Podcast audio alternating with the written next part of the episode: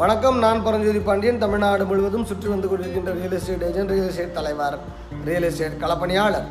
நாம் இன்றைக்கி பேச போகிறது வந்து பாண்டிச்சேரி மாநிலத்தின் நில நிர்வாக வரலாறு. தொடர் வீடியோக்களில் ஒரு வீடியோ போடுறோம் பேசுகிறோம் நம்ம.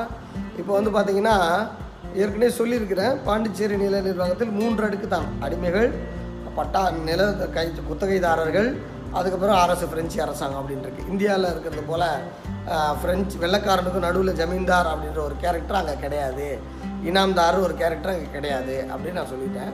இப்போது இந்த மூணு பேரில் அவங்க என்ன பண்ணுறாங்க அப்படி ஃப்ரெஞ்சுக்காரங்க யாருக்கெல்லாம் நிலம் வேணும் விவசாயம் பண்ண போகிறீங்க அப்படின்னா அவங்களுக்கெல்லாம் நிலங்களை குத்தகைக்கு கொடுப்பாங்க. அது பெரும்பாலும் யாருக்கு கொடுப்பாங்க அப்படின்னு பார்த்தீங்கன்னா பெரும்பாலும் வந்து பார்த்திங்கன்னா ரெட்டியார் சமூக மக்களுக்கு அதுக்கப்புறம் நாயுடு சமூக மக்களுக்கு அதுக்கப்புறம் கொண்டகட்டி வெள்ளாளர் சமூக மக்களுக்கு அது மாதிரி ஒரு முதலியார் அந்த மாதிரி ஆட்களுக்கு அந்த காலத்தில் இப்போ இருக்கிற மக்கள் அந்த காலத்தில் அவங்க தான் தமிழர்கள் என்று அனந்தரங்க பிள்ளை வகைப்படுத்துகிறாங்க அவங்களுக்கு அவங்க அவங்களுக்கு எல்லாருக்குமே வந்து நிலங்களை கிரா ஒப்படைக்கிறாங்க. ஐம்பது ஏக்கர் நூறு ஏக்கர் நாற்பது ஏக்கர் ஐம்பது ஏக்கர்னு நிலங்களை ஒப்படைச்சிட்டு குத்தகை கொடுக்குறாங்க. அவர்கள் அடிமைகளை விற்று பண்ணையம் பண்ணுறாங்க அல்லது அவர்களுக்கு கீழே வேறு சமுதாயத்தில் இருக்கல அல்ல அதே சமுதாயத்தில் இருக்கிறவங்களுக்கு சப்லீஸ் உள்குத்தகை கொடுத்து விவசாயத்தை பார்க்க சொல்கிறாங்க இப்படி அடிமைகளை வைத்து உள்குத்தகை வைத்து விவசாயம் பார்த்து அதில் விளையிற பொருள் இருக்கு இல்லையா? அதை வெள்ளைக்காரர்களுக்கு கட்டணும். அவ்வளோதான் இப்போ என்ன விளையுதோ அது அடிமைகளுக்கு கூலியாவோ சப்ளீஸ்காரனுக்கு ஒரு அமௌண்ட்டோ அடுத்து பட்டா இந்த குத்தகை வச்சுருக்கிறவனுக்கு மெயினாக அரசிடம் வந்து குத்தகை எடுத்தவனுக்கு ஒரு அமௌண்ட்டோ அதுக்கப்புறம் வெள்ளை அரசர்களுக்கு போகும். இந்த படிநிலையில் தான் நிலத்தின் நிறு நிலத்திலிருந்து வர பொருள் போகுது. நிலம் அரசோடது தான் நல்லா ஞாபகம் வச்சுக்கோங்க. நிலம் அரசுது தான் இந்த இந்த இந்த நிலக்கிழாருக்கு சொந்தம். அப்படி கிடையவே கிடையாது. நிலம் அரசுது தான் வ- நிலத்தில் வர விளைச்சல் இருந்தால் இவங்களுக்கெல்லாம் உரிமை இருந்தது. இது இப்படி தான் நடத்திக்கிட்டு இருந்தாங்க. இப்போ எப்படி இது வரி வசூல் பண்ணுவாங்க அப்படின்னா அவர்களுடைய வரி வசூல் காலத்தில் அதாவது இப்போ நம்ம எப்படி ஜூன் ஜூலையில் வரி வசூல் பண்ணுறோம் ஜமாபந்தி பிளான் பண்ணுறோம் இல்லையா? அது போல் ஃப்ரெஞ்சுக்காரங்க அந்த வரி வசூல் காலத்தில் வருஷத்துக்கு ஒரு வாட்டி பண்ண மாட்டாங்க. அங்கே எத்தனை போகமோ மூணு மூணு போகனாலும் நான் ரெண்டு போகனாலும் பார்ப்பாங்க. ராபி காலம் காரி காலம்னு அக்பர் பிரித்தார் இது மாதிரி இவங்க வந்து அதை பிரித்து அதே மாதிரி காலங்களில் இவங்க விளை அறுவடை டைமில் அங்கே போயிடுவாங்க. என்னது கிராமத்துக்கே நேரடியாக போயிடுவாங்க. இவங்கெல்லாம் வந்து கட்டியெல்லாம் க- வெள்ளைக்காரர் காலத்தில் ஆங்கிலேயத்துலாம் கிராமத்தில் ஒரு பெரிய தினக்காரர் அளந்து பிரித்து அதை பிரித்து அதுக்கப்புறம் அது தானே கடன் கொண்டு போய் அதுக்கப்புறம் அதை காசாக்கி அதுக்கப்புறம் தாசில்தார் போவோம் அப்படிலாம். இது நேரடியாக கவர்மெண்ட்டு சின்ன இடம் தானே சின்ன மாவட்டங்கள் தானே.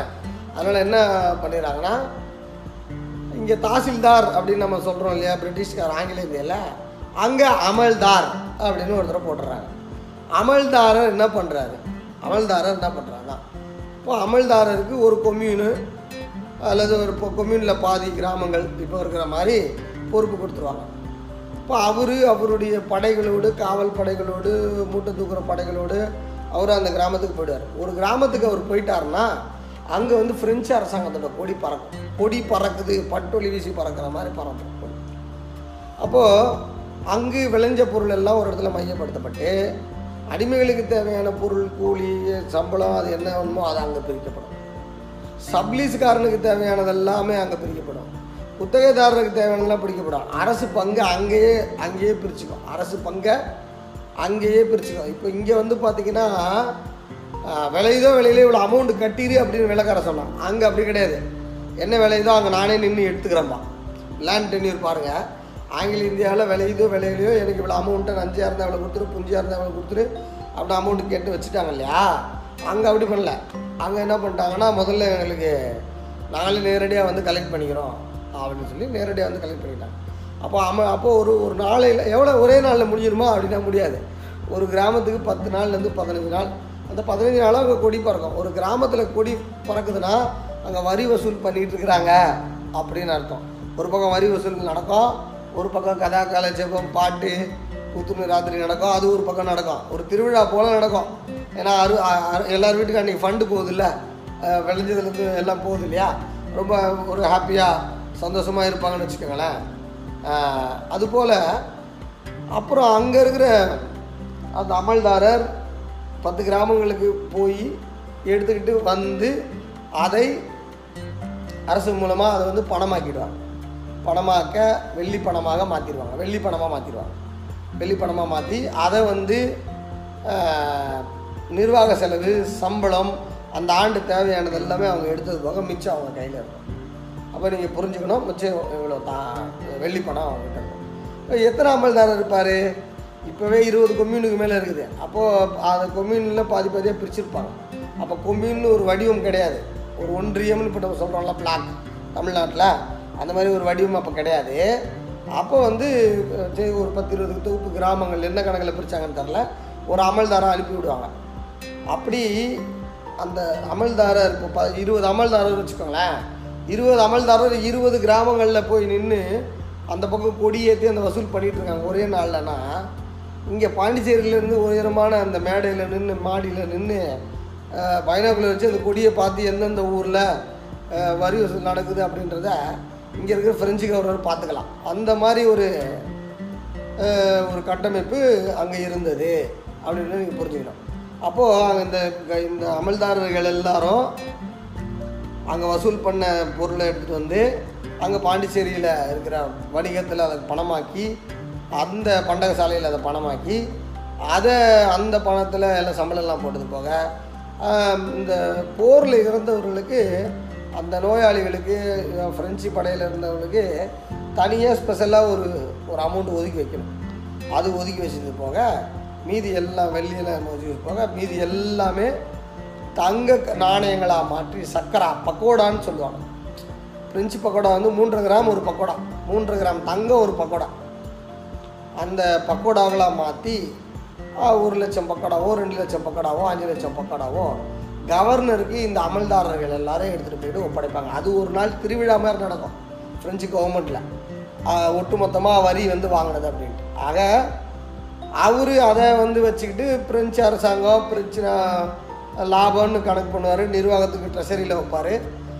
அவர் வந்து அதை அடுத்த போர் செலவுக்கு வச்சுக்குவார் அவர் எப்படி வேணாலும் கவர்னர் பண்ணிக்குவார் அவரோட ஆட்சியில் வந்திருக்காரு. அதனால தான் இந்த ஃபண்டு இருந்தனால இந்த நாட்டோட நிர்வாகம் வந்து இந்த விளைச்சல்லேருந்தே பார்த்துக்கிறதுனால இங்கே வந்து ச- வே- வேலையாட்கள் சம்பளம் இதுலேருந்தே போட்டுக்கிறதுனால தொல்லை இல்லாத வேலையாக இருந்துச்சு. இவங்க ஒன்லி வந்து இங்கே இருக்கிற பொருட்களை கம்பெனிகளை உற்பத்தி பண்ணி துணிகளை நெய்து ஃபேக்ட்ரி பண்ணி உற்பத்தி பண்ணி ஏற்றுமதி செஞ்சு அனுப்புகிற வேலையை மட்டும் பிஸ்னஸை மட்டும் அவங்களால ஃபோக்கஸ் பண்ண முடியுது. இந்த லேண்ட் டென்யூர் கரெக்டாக நிர்வாகம் பண்ணிட்டா. அதுலேயே அட்மினிஸ்ட்ரேஷன் பார்த்துக்கிறாங்க அதுலேயே பஞ்சாயத்து பார்த்துக்கிறாங்க அங்கங்கே சாவடி நீதிமன்றம் இருக்குது அங்கேயே பஞ்சாயத்து போட்டுக்குவாங்க. அங்கங்கேயே சாவடி நீதிமன்றத்துலேயே பேசி தீர்த்துக்குவாங்க. ஃப்ரெஞ்சு சட்டம் அது மாதிரி எல்லாத்தையும் அவங்க நடைமுறை. படிப்படியாக அது ஒரு நாடு போல் அவங்க படிநிலையாக இந்த வரி வருமானம் வர வர அவங்க பண்ண ஆரம்பித்தாங்க ஆக நீங்கள் தெரிஞ்சுக்க வேண்டியது ஒவ்வொரு கிராமத்திலும் பிரெஞ்சு கொடியேற்றி பத்து பதினாலு திருவிழா நடத்தப்பட்டு தான் அங்கேருந்து வந்து நேரடியாக வசூல் பண்ணிட்டு போயிட்டாங்க. நம்ம பிரிட்டிஷ் இந்தியாவோட வசூல் போல் அங்கே கிடையாது அப்படின்னு நீங்கள் புரிஞ்சுங்க இப்படி தான் அவங்க நிலவரி வசூல் செய்தார்கள். ஆனால் நிலம் யாருக்குமே உரிமை இல்லை. சப்ளீஸ் எடுத்தவனுக்கும் மெயினாக குத்தகை எடுத்தவனுக்கும் குத்தகைதாரருக்கும் ரெண்டருக்கும் ஆஹ், அடிமை யாருக்குமே உரிமை இல்லை. பிரெஞ்சு அரசாங்கத்துக்கு தான் உரிமை. அவங்க தரைப்படி மானியம் அந்த அடிமைகள் மட்டும் அனுபவிச்சுக்கலாம். மீதி எல்லாருமே வீடு கட்டினா கூட வரி கட்டணும். வீடு கட்டியிருந்தா கூட வரி கட்டணும் இப்படின்ட்டு வரி வசூல் ஃப்ரெஞ்சு அரசாங்கம் செய்து கொண்டிருந்தது அப்படின்னு நீங்கள் புரிஞ்சுக்கணும். இதுதான் அந்த நில நிர்வாகத்தோட வரலாறு. இதுக்கப்புறம் இதில் நடந்த அடுத்த மாற்றம் அடுத்த லெவல் மாற்றங்களை வரும் ஒரு வீடியோவில் நம்ம பேசுவோம். ஒரு சின்னதாக செல்ஃப் மார்க்கெட்டிங் அதாவது சொத்து சம்மந்தமாக இருக்கிற சிக்கல் பிரச்சனை எது இருந்தாலும் சரி நீங்கள் நிச்சயமாக தொடர்பு கொள்ளுங்கள் nine eight four one double six five eight three six. இந்த நம்பரும் அங்கே என்னோட கா இதில் வீடியோக்கு கீழே இருக்கும்.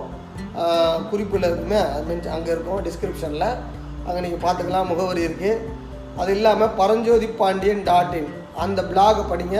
நான் நிறைய தொடர்ந்து எழுதுகிறேன் அதில் வந்து நிறைய வியாபாரம் அதாவது என்னோடய வியாபார தொடர்புகள் செய்யணும்னு விரும்பினாலும் சரி என்னுடன் வந்து வழிகாட்டுதல் வேணும்னு விரும்பினாலும் சரி நிச்சயமாக அதில் தொடர்பு கொள்ளலாம். ஆக நன்றி வணக்கம். சொத்துக்கள் சேரட்டும் ஐஸ்வர்யம் பெருகட்டும். இதனுடைய தொடர்ச்சி அடுத்த வீடியோவில் வரும். நன்றி.